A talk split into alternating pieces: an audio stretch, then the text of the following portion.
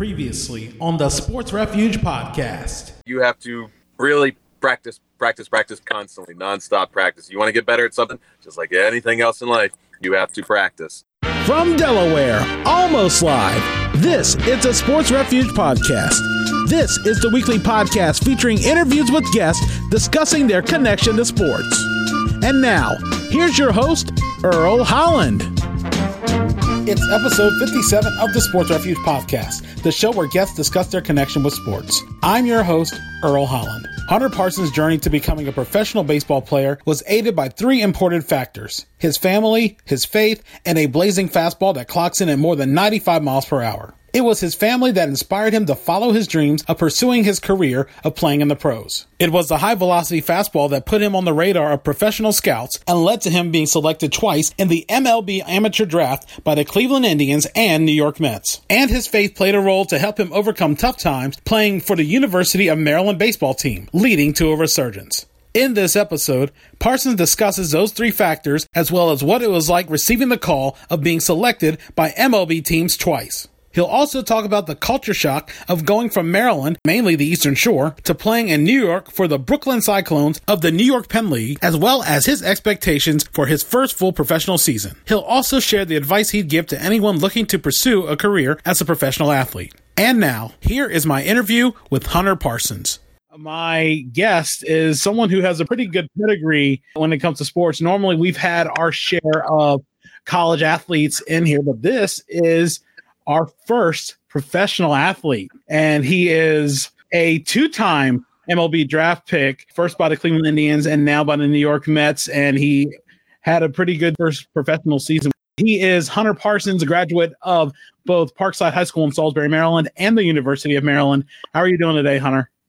Doing great. How are you doing? I'm doing great. I really do appreciate you taking time out of your busy schedule. And I'm glad that you were able to be a part of this interview. I appreciate you for having me. You've been playing baseball for such a long time. How did you get interested in the sport? And when did you know that you are a natural in it? Um, I'd have to say I was kind of birthed into it. Um, my room as a kid or as a baby was all baseball stuff. Still in my room today, but um, yeah, I just grew up playing t-ball and um, going through little league, and kind of found out I was pretty good at it right around like eight or nine years old, and been rolling with it ever since. In addition to pitching, what other positions did you play? Mainly infield, so shortstop and first base were my main positions. And when did you know that baseball was going to be that path and that goal? What other aspirations did you have in addition to uh, playing baseball? Really, nothing else. I told my parents at a very young age when I grew up, I wanted to be a major league baseball player, and was fortunate enough to have two parents that believed in me and said, "Go for your dream and don't let anyone anything hold you back." So, really, no other dreams besides that.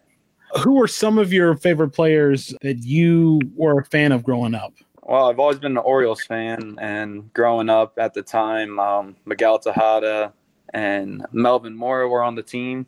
And since I played infield, those were two of my favorite people. And uh, also a guy named Luis Matos. Uh, my first Orioles game I went to, uh, we sat out in right center, and he was playing center field and I kept yelling his name and he turned around and waved at me and you know I was like 5 or 6 years old so that was the coolest thing ever. Yeah, that's crazy. I remember Luis Matos. Wow, it was him, Larry Bigbie, all those mm-hmm. those early 2000s and that organization has changed from Luis Matos to Adam Jones and things like that mm-hmm. and I think about growing up when I was watching it, Brady Anderson, Mike Devereaux, Cal Ripken, Chris Hoiles, Palmeiro, for good or for mm-hmm. bad, everybody might have a different opinion on Palmeiro, which is a shame because he was a really good player. It's just him in Congress and then the steroid test, and it was sort of tough to see. But going into playing on the high school level, I know you started at Delmarva Christian School. What led to your decision initially to go there before transferring to Parkside High School in Salisbury? Well, in middle school, um, I went to Epworth Christian and I had a lot of my best friends there, and all of them were planning to go to Delmarva Christian and so I really wanted to stay with them and um, really just continue my friendship with them. What led to it changing was um, my sophomore summer. I joined a showcase team, the EvoShield Canes, and um, the recruiting coordinator for that had mentioned that you know it's not going to hurt me by being in private school and playing against the competition I was, but it's it's not really helping me. So um, just decided to go to the public school level and try and better myself and play better competition and see where that was going to take me. And then the decision going to Parkside, what was the biggest leap that you had to make going from especially the private school level to the public school level? Oh, really, it was just the amount of kids. Delmarva Christian was a very small school, had just over 100, 125 kids, and Parkside had around 1,100 at the time I was there. So, really, walking the hallways and seeing it jam packed like that and having a class of you know 40 kids all the time was a different experience for me but um i think it helped. I you know i was a little more shy at delmarva christian and it kind of had to open up and make friends on my own at parkside and help me grow as a person a little bit from my time covering high school sports, preferably baseball, I've seen a number of pitchers come through. And of course, you're one of the many names I include Cannon Cropper, Caleb Evans. There's a lot of guys who've come through and had the opportunity to be drafted by major league teams as well. To you, what did having that opportunity to play in the public school level go on to the state playoffs? I know you guys had a great run a few times down there. What was it like, especially getting that exposure? Um, it was awesome. I just love playing the game and being able to go out and get more eyes on me and have more people see me being on a public school level because you know they're going to be there to see other kids too. So kind of was able to put me on the radar and kind of put me on people's list to start off and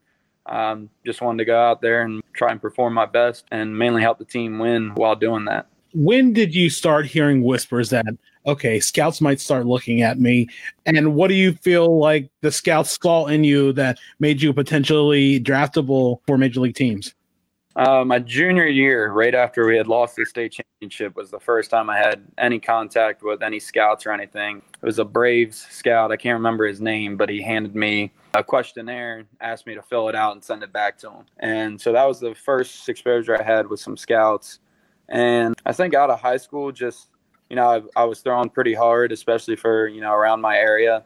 And at the time, you know, I was tall and skinny. You know, I got long arms and I was only weighing about 175, 180. So I think teams just saw projectability, you know, put 20, 30 pounds on him and he can, you know, mature mentally and mature physically and might come out on the right side.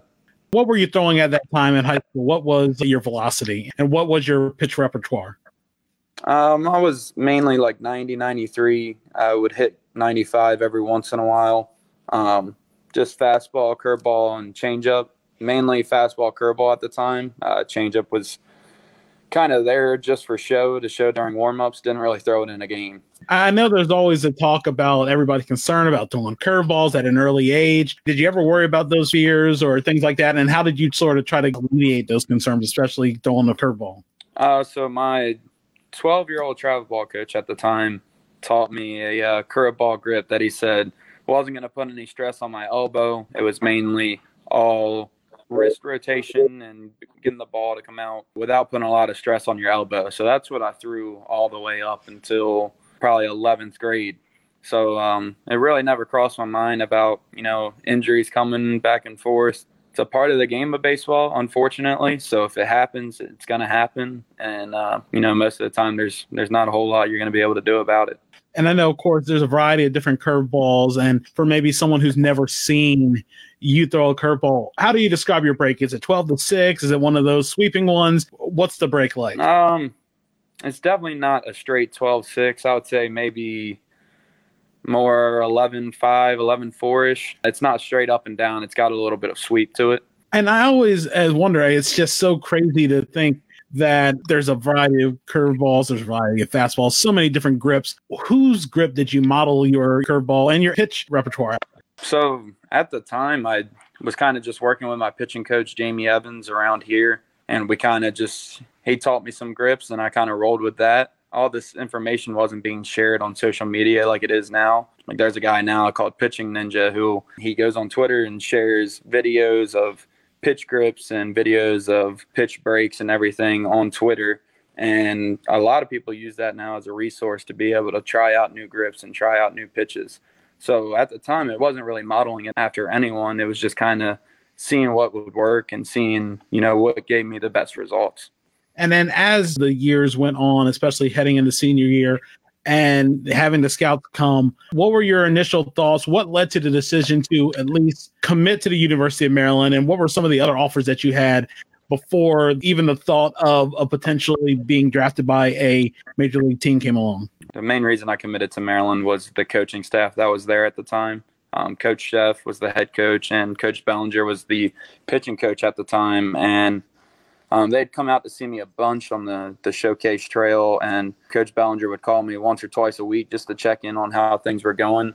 So um, I just felt a real genuine care from that coaching staff. And, you know, they kind of made me feel at home. And, you know, Maryland's only about two hours away from my house here. So made it easy for my parents to come up for a day trip if they wanted to, staying close to the family, being able to have easy access. And um, the schooling was the last part. Maryland's top 20 school in just about every major you can think of. So um, I wanted to do something with sports science and know they have a really good program there. And so those were, you know, the main three factors on why I chose Maryland. When you mentioned sports science, is it more body mechanics or is it something more than that? So the major was called kinesiology and it's, you know, referred to as the study of how the body moves. So there was biomechanics and anatomy, physiology. There was some physics involved. It was a lot of stuff. There's a lot of different uh, routes you could go with the major. When that stuff comes to mind, I sort of think like Trevor Bauer because I know how big he is into stuff like that and windups and deliveries. What was the biggest takeaway, especially from that major, that you've learned? Really, it's just you know kind of how the body recovers and how it works. How sleep is very important for your body being able to recover. Hydration is extremely important. Just some of the things that kind of help your body throughout the grind of a baseball season, you know, not be so worn down. And I think that's probably the biggest thing I've learned is just more ways to take care of my body in a healthy way. Before we get into your time as a Terp, when you first got the call from the Cleveland Indians that they were looking at you and that they were going to select you, what went through your mind and when did that realism hit that, wow, I just got drafted by a major league team and a good team at that time? It was an extreme honor. At the time, I had been talking to the scout and talking to um, my advisor, and they had contacted me and said, you know, we didn't have the money that we thought you needed to come to the Indians and uh, forego Maryland. So the draft pick was kind of like a courtesy selection. Like they had me on their list, but they just didn't have the money to get me. So I kind of knew at the time that I was going to go to school but um, it was still an extreme honor. You know, I, I still remember the phone call with Bob Mayer and um, still remember what I was doing and everything. So it was an extreme honor, and um, it was just one more goal that I was able to check off my list. When it came to your development as a pitcher, especially going to the University of Maryland, what were some of the things that you wanted to work on in your development? And what were some of the things that the coaching staff pointed out? Hey, this is something you should try or something you should do? Um, my biggest thing was, you know, getting physically stronger and getting mentally stronger. You know, the competition from the Eastern Shore is not what I was going to see in the Big Ten. You know, I was going to see better players on a more consistent basis. So it was really, you know, being mentally stable enough to know that I could go out there and compete against those guys and that, you know, they weren't just some big monster that I was going to crumble against. Pitching wise, it was from my coach's standpoint, it was kind of the same thing. You know, all freshmen, well, most freshmen come in there and, you know, aren't mentally strong enough to handle the game and all that it brings because college is a much faster game than high school is. You know, you got plays and you got to worry about runners, and there's just a lot of aspects to it. So it usually takes, you know, freshmen a while for that to kick in and to become comfortable in those situations. So that was the main thing right out of the gate. And then, you know, just developing better off speed pitches. You know, my fastball had good life, but my breaking ball was just okay, and I didn't really have a third pitch. So the majority of my freshman season was working on getting those three pitches so I could see more time on the mound. In addition to that, you also had to adjust uh, first time away from home, all these classes, different level. It's not high school anymore. How were you able to balance all those things, classes, not having parental supervision, and in addition to going to your class? Well, the good thing was I had I had guys there that I knew on the team already. So, you know, it's kind of a growing experience together. You, you don't feel like you're all alone by yourself, even though you don't have, you know, your parents and it's it's a much different life. You know, you're not coming home from school every day and, you know, coming home to a home cooked meal or anything. It's all on you. You know, you really have the team aspect. So you're really with your teammates basically every day of the week. So, you know, it's kind of like they take over as your family and your coaches kind of take over as the parents, even though they don't do everything that a parent would do. But um, it's really just a growing experience that, you know, I was glad I wasn't alone on. My room was a quad. So there was four people living in there. So I had three other roommates that, you know, we'd sit out in the living room, chat, do homework together and stuff. So really really never felt like I was totally on my own there.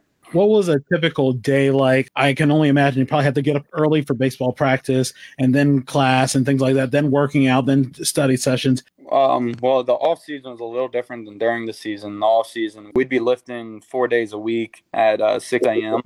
We'd lift six, get done around 7:15, shower, try and grab some breakfast, and then classes for most guys started at eight and would go till shortly after lunchtime and then uh, practices would usually start around 2.30 or 3 go for about two and a half three hours. So getting out of the team house around 6 6.15 after rehab and everything grabbing some dinner. And you know when you're a young buck you got to go over to study hall and get your study hall hours in. And then if, you know if you don't finish everything you got to do there then you're going home and trying to finish that. So um, you know it's it's really jam packed but once you get used to it the schedule kind of keeps you moving. It keeps you going every day. And you you get into routines and you know what to expect. You know what you got to do throughout the day to accomplish all the goals you need to. Was there a sort of welcome to college type hard knock situation that you ever experienced getting into a game, someone taking you deep, having a bad outing, one of those types of moments that you had? Yeah. So um, our inner squads, my freshman fall, were very tough. We had a lot of really talented guys, and I can't remember if it was my first outing or second outing, but my uh, my buddy Kevin Biondic, I threw him fastball inside, and I thought it was a good pitch, and he cranked it over the fence. It, luckily, it was foul, but I remember in my head I was like, "Dang, that was a good pitch," and he just he just hit that thing a mile. So that was kind of like my welcome to college baseball moment. As the years went along, what were some of the biggest memories that you had during your experience at Maryland? Um, I would say my freshman year, being able to start in the Big Ten tournament. Uh, I started the semifinal game versus Iowa. That was a really awesome moment. Iowa isn't too far from Nebraska, which is where the Big Ten tournament was being held there. So they had about a thousand fans there. So that was the biggest atmosphere I had really played in at that point. Um, sophomore year, the team made the regionals. We ended up at Wake Forest Regional and we won a game there.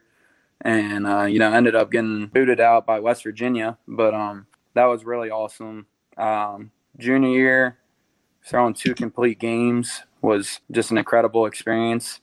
And then uh, senior year, just I think senior day was really the biggest moment of the year, like realizing that all of that was coming to an end, the four years of college. And, you know, my my buddy John Murphy and AJ Lee, who I'd been there all four years with, were by my side. And it was kind of, it's like a realization, like, I guess I'd, you know, I'm growing up and I'm about to be out of college and about to be, you know, in the adult world. Cause, you know, at that time I didn't know if I was going to get drafted or not. And so a lot of things just came into question, but, you know, it was, I was with two of my best friends and, you know, got to do it with them.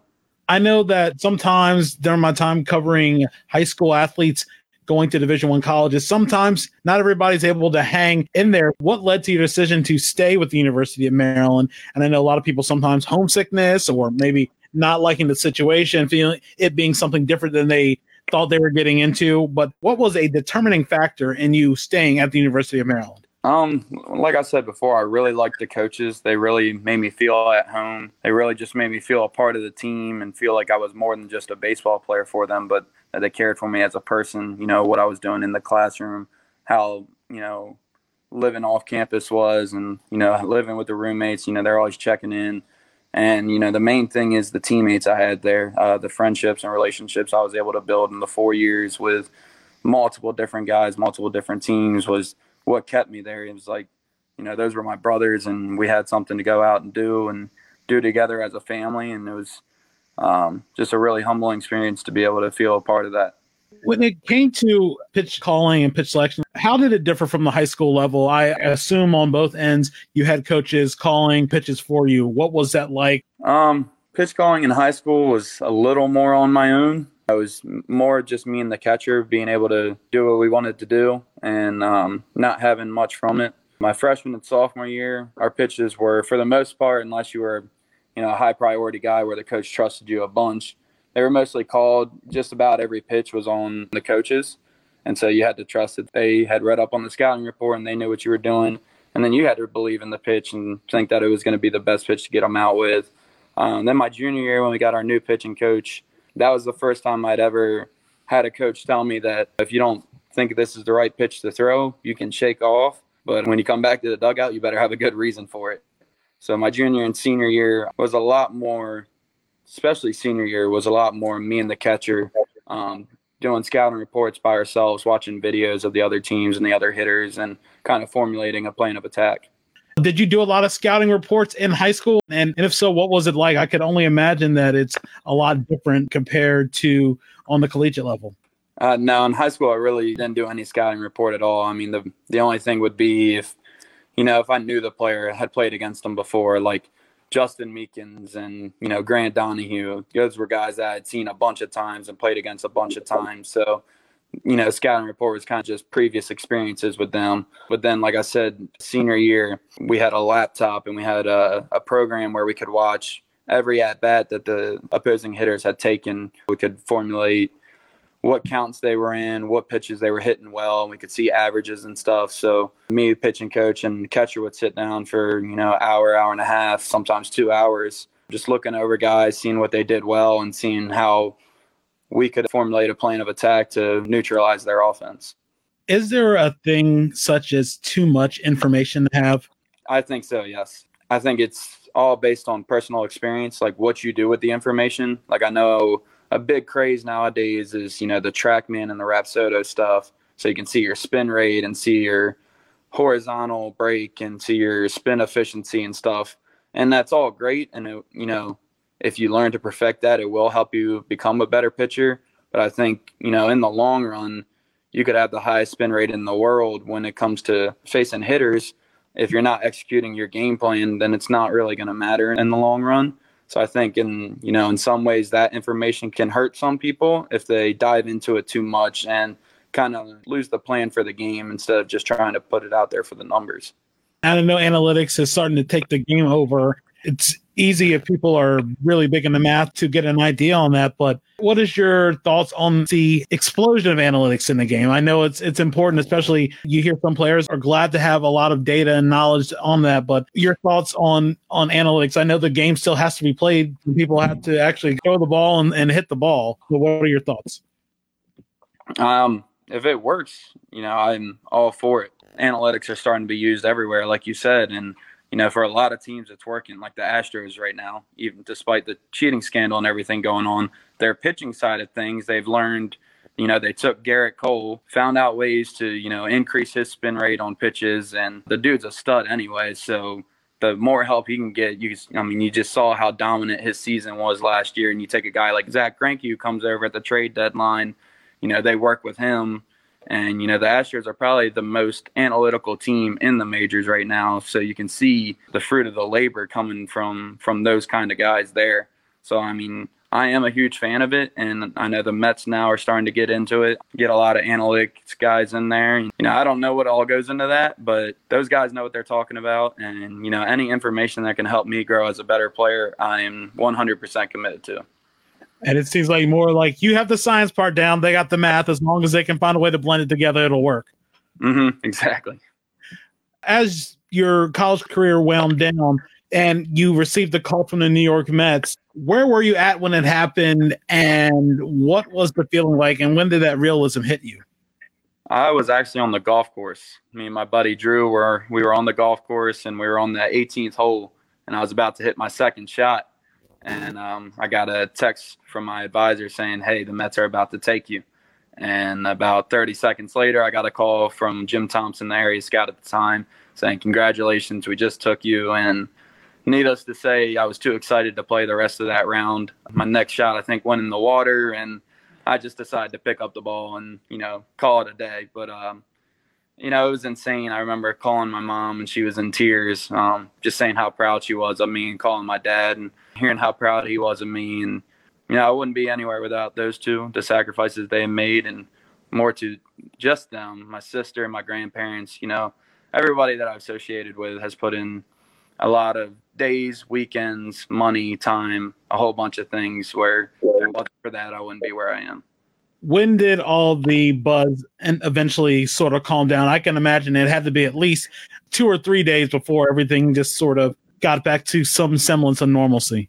Yeah, it took definitely took a couple days. You know, um, waking up in the morning and saying, you know, wow, now I'm gonna get to go be able to play this for for a living now. Um, it definitely hasn't lost its touch though, I can tell you that. But it, you know, after a couple days, the anxiety kind of goes away, and um, you know, a couple weeks later after being drafted was when I reported to St. Lucie and, you know, met all the people down there, signed my contract, and then, you know, a couple weeks later shipped out to Brooklyn. So that's kind of when it came real when my girlfriend dropped me off to BWI and I was headed out to Port St. Lucie. That was when, when it was kind of, you know, wow, this is, this is the real deal now. Now it's time to go out and, you know, perform. How quick did you sign? Did it just take a couple days? That process, especially no one who's ever been drafted to professional sport. Was there a lot of haggling that went on, or was it just a pretty quick and simple process? Um, so you know the details of it were all settled within a day or two, but I didn't actually sign my contract for a couple weeks. You know, they had given me a call and said, "We know you threw a bunch of innings in college. Um, we want you to, you know, just take a week or two off from throwing. You know, have a little vacation, and then we'll bring you down to Port St. Lucie and sign your contract, and then we can get going." Did you sort of feel like you were in bubble wrap and uh, handle with kid gloves, especially with that? Like, I'm not going to do anything stupid to jeopardize something like this. Yeah, definitely. Uh, definitely took it easy those next uh, couple weeks and was able to relax. The good thing was my birthday, my dad's birthday, and my grandparents' anniversary were all within those next two weeks before I left. So I was able to celebrate those with my family and really enjoy the time before I got out of there for the rest of the summer. Once you arrived to uh, Port St. Lucie, what was that experience like before getting sent to Brooklyn? Um, it was you know kind of a culture shock. It was almost like being back in college again, uh, per se, because the van would come pick us up at 6.15, 6.30 from the team hotel, would take us to the complex. Uh, we'd have breakfast there, and then there'd be some sort of conditioning or lift in the morning around like 8.30, 8.45. Um, baseball activities would be around 9.45, 10 games would be at 12 and then you know after that then you have the rest of the day to you know do whatever you please. But you know it was it's very structured. There's a lot of younger guys down there as well. So it's very well organized. And that kind of was uh what made it feel a little bit like college again. Once you went to brooklyn i mean you know you see some people if they sign they'll go to a really really small town out of out of nowhere but you go really basically new york city. What was the culture shock like especially from salisbury and even from college park uh, it was definitely different than you know Eastern Shore, uh, Salisbury. Don't see don't see grass fields every day. You don't see any kind of wildlife or you know cattle or livestock or anything like you see here on the Eastern Shore. It's all trash on the streets and and a bunch of traffic and you know a bunch of concrete buildings that were basically built straight up to replicate you know the city life, how the city life is. So that was definitely uh, took some getting used to. Um, even College Park is a little different because it's mainly a college town. There's still not a, you know, not a ton of business work and stuff done around there. But uh, yeah, downtown Brooklyn was definitely a culture shock for me. Um, can definitely say I'm, I'm not a city boy, but uh, you know, the guys on the team there, I was able to enjoy my time there, and we we had some fun, you know, exploring the city and stuff. Did you get to go to Coney Island at all? I know that the stadium's right there in Coney Island, but did you get to experience any of the stuff or go on that uh, that one coaster that they have that it's known for? I didn't get to go on the coaster or anything, but um, like you said, the Coney Island boardwalk is right there. So there was a there was a few days that you know me and some teammates would walk down to the Popeyes down there and you know get a little pregame meal in. going into your first professional season, making another transition, what was that like and playing in the New York Penn League? And I know you probably had a chance to play against Aberdeen, so that made it a little closer to home those games. When you went to Ripken Stadium, you had, if you had that opportunity, what was it like, especially having family being able to get closer without having to drive all the way out of state? Um, it was definitely another growing experience. Um, I moved from being a starter in college to out of the bullpen for the summer. So you know that took some getting used to. Again, I hadn't done that for for a couple years, so um, getting back in the groove of that, how to get into a routine out of the bullpen, and you know, coming in for only an inning or two two inning stints was uh, was definitely different because you know I was used to going out there and you know six, seven, eight innings, whatever I, however long I could go until the coach pulled me out. Um, so that was a little different from the baseball side of things, and um, you know, playing every single day uh, was definitely definitely something I had to you know learn how to control and learn you know when uh, when I could get my sleep and you know when I could eat and you know all the stuff because you know there were long days there and you play just about every day.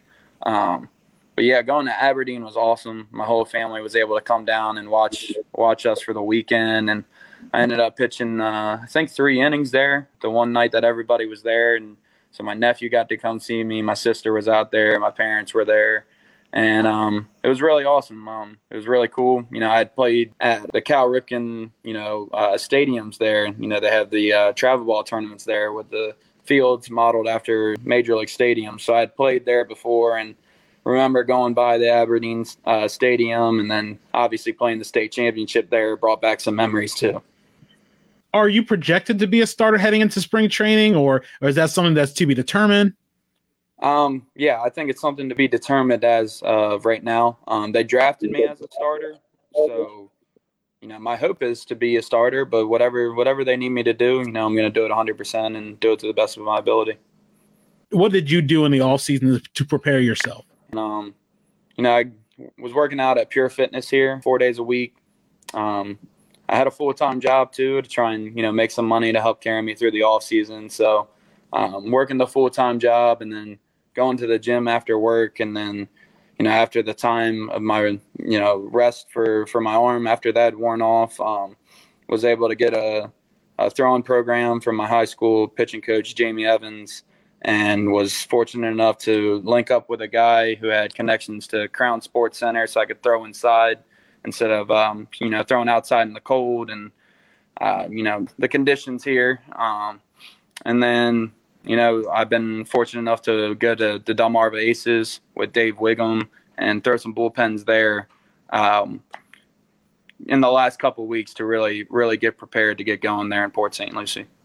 What is a normal game day routine like for you when you're on the mound? First things first is, you know, got to get my sleep in. Um, usually eight, nine hours, whatever I can get there. Um, and then it's a lot of hydration leading up to it. Uh, I like to drink a lot of water so I feel refreshed and you know don't feel stagnant or um, you know sore or groggy or anything.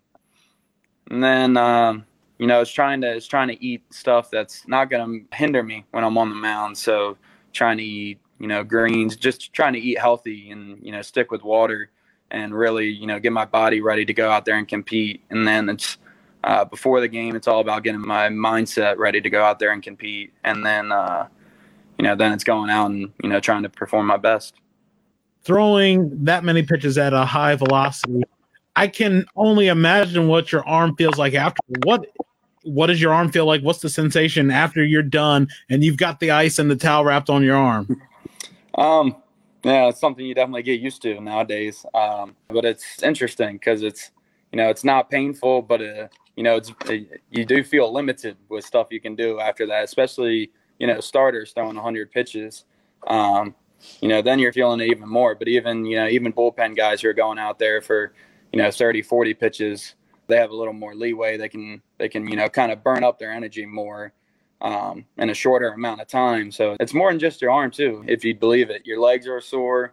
Um, you know, because you're using so many muscles and so many movements in the pitching motion that all create such high, you know, torques and um, uh, amounts of force generated that you know your whole body does end up being sore for at least the next day most of the time and that's why you know recovery is so important with the hydration and the sleep and you know getting in there with the trainer getting stretched and everything is to try and get your body back to equilibrium as quick as possible when it comes to the grind of the season, especially playing short season, what was the traveling like? I can assume it's mainly buses. Yeah, it's all buses with the New York Penn League. I'm not sure. You know, I know the major leagues fly, obviously, but I'm not sure how it works with other leagues. I believe it's all buses, but uh, the travel wasn't terrible in the Penn League. Our longest trip was to Vermont, which was about seven and a half hours. The only thing that made that trip bad was we had a game in Brooklyn at night at seven. So we left the field there at 11:30, and we got into our hotel in Vermont at around 6:30 that morning, and then played again that night. So um, it's just it's just that you know those kind of nights leading, kind of running into the next days that is really what makes it a grind, and um, you know can really take a toll on your body if you're not if you're not uh, preparing the way you should be. I know that having the experience covering the shorebirds, house food is always uh, one thing. How do you guys on the road deal with trying to uh, eat better, especially when sometimes all you have is fast food? Uh, it's it's definitely tough, but um, wherever you go, you're just trying to pick the best options.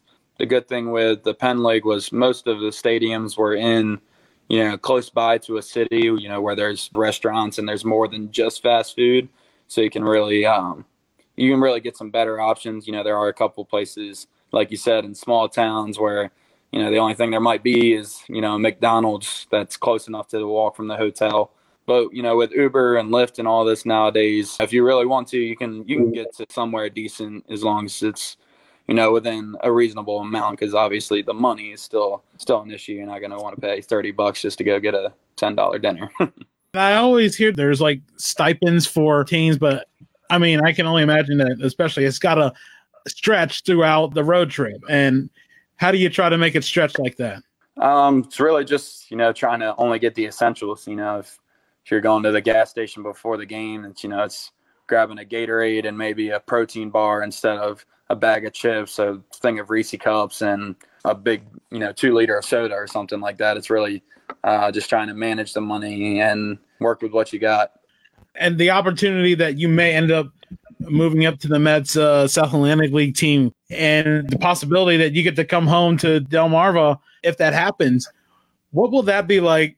Being able to pitch on the mound that you had an opportunity to pitch on a few times, especially during your time at Parkside. It would be awesome. You know, it just it would take it to a whole nother level. Um, you know, obviously pitching there at high school was cool, but um, you know, pitching in front of you know Shorebirds fans and you know pitching in front of you know being the hometown kid, being able to take the mound would really be something special, and I'd really cherish that moment and you know hold that one in the memory bank for a long time.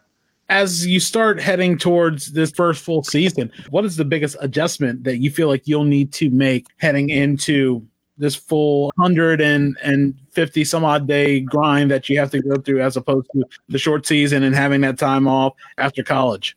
Yeah, I think the biggest thing is just going to be getting in a routine, you know, as far as body wise, you know, picking days to to lift where I can recover and if I need to, you know, come out of the bullpen or if I have a start where my body's still going to feel good and I'm still going to be able to perform at my highest level and you know, taking care of my arm, picking days to rest and picking days to to throw and really having it, you know, mapped out and just doing my best part to be able to you know, have my body and my mind in the right place at the right time and being able to go at the right time.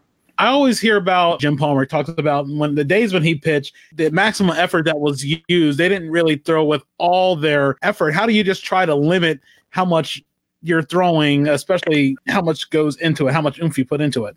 Um, I'd say it's definitely different than when Jim Palmer played. You know, um, back in you know when he was playing, there wasn't a, a lot of guys that were you know, throwing 95 plus. Um, but nowadays, you know, that's kind of what baseball has become is you get all these power arms that are coming in there 95, 96, 97. So, you know, when you have that type of arm, you have that, you know, big league arm potential. Guys aren't going to be taking it easy or trying to hold anything back. It's going to be 100% every single pitch until, you know, pitching coach comes and pulls you out and, you know, says your your day's done because, you know, that's just it's just the nature of the game now. It's pedal to the metal the whole time while you're out there. You know, don't leave any energy when you when you're coming off the mound. I know that you're big in your faith. How do you feel your faith has helped you, especially as you've gone through playing baseball through the high school ranks to the college ranks and now to the professional ranks? You know, it's honestly saved my career. Um, my sophomore year at Maryland, um, I was expected to be a weekend starter, and you know, a freshman came in there. My good buddy Tyler Blohm, he's still there, he came in there and you know took the last weekend spot from me, and um, you know really put me down in the dumps. And I I was really upset about it, and I didn't handle it the way I should have. Instead of you know seeing it as a chance to grow and learn and um, kind of prove myself, kind of took it the opposite way and kind of led me to some dark days. And became baseball was you know becoming not fun you know every time i was going out there and pitching it was really a struggle. You know i was doing really bad just about every time i went out there and so it really took me to the lowest i've ever been in in my baseball career. And my faith is kind of what helped me stay grounded and you know believe that there was still baseball wasn't going to be done for me and that I was going to recover from it. And um you know I got to give a big shout out to my mom cuz she was kind of my rock through that whole time. You know she was always sending me scriptures and calling me and saying you know God's got a plan and you know this is going to lead to something better. It's going to lead to something bigger and better. And so you know after a while after being so down in the dumps I had to start believing in something um, you know, my faith has always been there, but I had to start believing deep down without seeing any, you know, any success at all. I had to believe deep down that in some way God was going to take, you know, that that low point in my life and be able to turn it around, and I was going to become a better player because of it. And I think that definitely happened. And I know they always talk about seasons. Sometimes the seasons are different. There, there are high seasons, low seasons. What was the biggest sign that the high season was coming after lows? Um, so that was the year we were getting a new pitching coach uh, going into my junior year, and I had reported from that summer I played in the Cape Cod, and you know my outings were getting a little better. I was still having some bad ones, but I was having some good ones mixed in. I was still you know holding strong, and I remember meeting uh, Coach Muscara, met him at Looney's Pub, and he was there with the other coaches. And the first time I ever met him, and um, he came up to me, and you know, said he he had seen me a bunch before throughout high school and stuff, and he said man, I don't care what happened last year. This next year, you're going to be a stud. And so that was the first time that I had felt throughout that whole low season, besides me and my mom and the people that were closest to me, that someone else believed in me, someone else saw potential in me. And I just started believing in that and believing in, you know, everything he was he was doing with me. You know, he brought a lot of unorthodox stuff that I uh, kind of pushed me out of my comfort zone on stuff like mental visualization and you know, reading books and keeping a notebook and stuff like this was all really new to me, but I just believed in it because I believed in him and I believed in what he saw in me. And um, it ended up really turning around my career. And I think ultimately led me to being where I am now. You were talking about the notebooks and taking the mental notes. What are some of the biggest things that you noticed from taking those notes? Um, really was just uh, being able to control my mind. We would do something with Coach Muscara called chaos training and you'd you'd lay down on the ground and you'd you'd sit there and you try and quiet your mind and we're in a circle and he's in the middle and he's in there screaming and yelling you know totally crazy stuff like right in your ear and you know the whole point is how quick can you get your mind back to like uh, i forget the word he used to call it but basically how quick can you get your mind off this crazy stuff that's happening and bring it back to a sense where you feel in control which is a huge part of baseball because you might be cruising one inning and then all of a sudden you give up a walk and then a double and then it's runners on second and third with no outs and you kind of got to be able to get your mind to a, to a space where you believe that you can get out of it and you know you believe that your plan of attack is going to be better than what the hitter's plan of attack is and i know of course especially when you look at it from the hitter's aspect um, you think about baseball it's a game of failure where three out of 10 times means you're going to be a Hall of Famer, and four out of 10 means you're an exceptional player. I feel like the success rate is greater for pitchers than it is for hitters. How do you try to keep those odds going in your favor? Yeah, I mean, a big thing is believing that's the case. When you're believing that the hitters are are in the better position, like say it's 2-0 and you're like, and, you know, on the mound, you're thinking, man, this is a tough count. You know, I got to make the perfect pitch or he's to, you know, hit a double off me. That's when – the numbers start creeping in their favor. When you keep the mentality that, hey, I could throw this pitch right down the middle and it could look like a beach ball coming in there, and he's still to have a three out of a 10 shot hitting it, you know, really, it gives you perception. And it's just like, yeah, my job's definitely a lot easier than, you know, what they're trying to do. So, really, if I just believe in this pitch that I'm doing, most of the time it's going to pay off if I really believe it. I know it's not easy to make your own predictions for the upcoming year. What are your aspirations for this upcoming minor league season? Um, really, it's just you know get through the season healthy wherever they put me. Every time I'm out on that mound, is I'm doing the best I can to help the team win. You know, putting myself in the right positions to get out there and you know do what I'm capable of.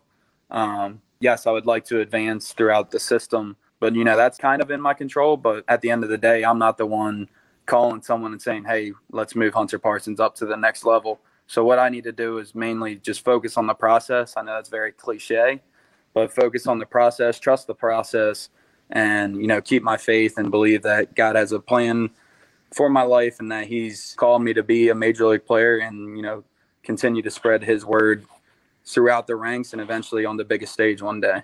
And I know most of the times for timetables to get to the majors, if and when it occurs, it may be a couple years. Unlike maybe sports like professional football or professional basketball, there's a long window to when you might get to the big leagues. How do you just try to handle something like that, especially knowing that your number may be called in a couple of years, especially as a pitcher?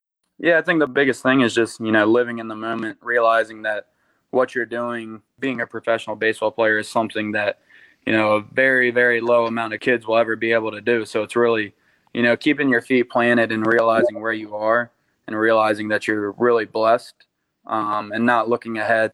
You know, how many years you've been in the system or how far you think you are away from the big leagues. It's, it's really just still playing for the love of the game and just realizing how truly blessed you are as we start to wrap this up, what are some ways that people can maybe reach out to you and, and say hello and all that on social media? Yeah, um, you know, Facebook is not something I check extremely often. It's a little weird having the Facebook app and then having the different one for the messenger. So that's not usually my way of communication of social media. Um, mainly it's Twitter and Instagram. My Instagram is just Hunter underscore Parsons and I don't really know what my Twitter one is, but you know, if you, if you type in Hunter Parsons, I'll be the guy with a baseball picture up there. So yeah, you know, I love when when you know, especially young kids reach out to me, you know, just to say hello and that they look up to me. And I've had a lot of parents say, you know, the way I carry myself, their kid looks up to me, which I think is really really awesome. So definitely, if you know, say hi, check me out, and you know, I kind of like to keep people involved, uh, especially the people back home through social media so um, give me a shout. What's the biggest piece of advice that you can give to someone who's and having a professional baseball career? I know the odds are small, but and seeing that you've made it and a few other people have done it, especially uh, Zig Zebron, uh, what are what are some of the things that you can say, the wisdom that you can give to those kids? Yeah, um, I actually got asked this today. I was spoke to uh, some of the Delmarva Aces kids after the bullpen I had thrown. Um, my biggest thing is if you have a dream, whether it's to be a professional baseball player, to be a professional basketball player, to be a singer, whatever it is, if you have a dream, don't let anyone turn you off of that dream. There's been doubters in my career. I've had people tell me that, you know, the numbers are, are so small, you know, you, you got to be one in a million to make it and all that. And, you know, I think it's really like that with, with just about anything that you want to be great in. There's going to be people that are going to tell you that you can't do it, that you need to be more realistic but you know, the biggest thing is if if you believe it and you have any other people believing you, then that, that's really all you need. You know, the doubters and everything, they shouldn't have any control over your life or have any real estate in your head. It should be if you have a dream, you go get it. No one's going to tell you you can't do it until, you know, obviously with sports careers, that day is going to come to an end eventually. But, you know, go as hard as you can until someone else takes it away from you. Well, Hunter, I really do appreciate it. Thank you so much. Thank you so much. I really appreciate it. I wanted to preface that this interview originally took place in March of 2020, right as Hunter was set to head to Florida for MLB spring training, and a few weeks before COVID 19 forced not only all sports, but everyday life to grind to a halt. Being able to catch up with Hunter again was something that I was looking forward to, and I hope that the listening experience was enjoyable for you as it was for me interviewing him. Next time, I'll be interviewing Courtney Keefe, the head coach of the girls basketball team of Snow Hill High School in Maryland, who led her alma mater to its first regional championship in nearly 30 years. We'll discuss how she got into the game of basketball, what led to her getting into coaching, and how a former MLB player had an impact on her athletic career. Until next time, this is Earl Holland saying thanks for listening, be safe, and have a good one. You've been listening to the Sports Refuge Podcast. For more information about our show and our guests, go to our website at thesportsrefuge.com. Follow us on Twitter at The Sports Refuge, on Instagram at Sports Refuge Sports Blog, and on Facebook at The Sports Refuge Sports Blog. Thank you for listening.